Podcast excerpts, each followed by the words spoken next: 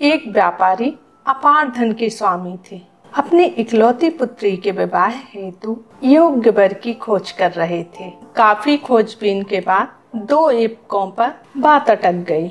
एक एवक अत्यंत रूपवान था, जिससे हर लड़की विवाह करना चाहती थी। व्यापारी की बेटी को भी वही सही लग रहा था।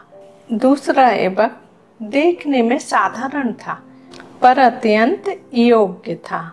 यह एवक व्यापारी को बहुत पसंद आ गया था। इसी मुद्दे पर पिता और बेटी की असहमति हो गई थी। व्यापारी परेशान था कि बेटी को किस तरह समझाया जाए। व्यापारी ने एक संत महाराज से दीक्षा ली हुई थी। सहयोग से वे पधारे हुए थे और शहर के बाहर आश्रम में ठहरे हुए थे। व्यापारी बेटी के साथ उन संत से मिलने गया। और सारी बात बताई। संत ने कहा कि तुम्हारी समस्या का समाधान मैं कल करूँगा। कल दोपहर में कन्या के साथ मेरे पास आना। कल तुम्हें दो काम करने होंगे। शहर की सीमा समाप्त होते ही वाहन छोड़ देना। तुम रास्ते में पीने के लिए पानी, सोने की रत्न जड़ित सुराही में लाना और बेटी के साथ पैदल आना। दूसरे दिन व्यापारी अपनी बेटी के साथ पैदल चल पड़े। गर्मी के दिन थे और तपती दोपहरी में। पैदल चलकर बेटी की जान आफत में पड़ रही थी। उस पर जब प्यास लगती तो सुराही का पानी ऐसा गर्म हो रहा था कि गले से न उतरता था। दोनों किसी तरह आश्रम पहुँचे और निढाल होकर एक तरफ़ पड़ गए।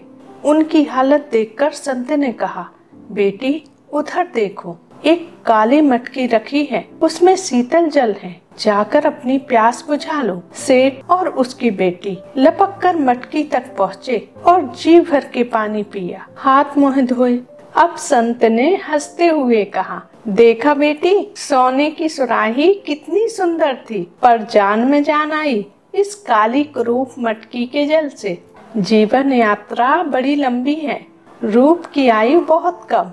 आयु के साथ रूप घटता जाता है, पर गुण बढ़ते जाते हैं।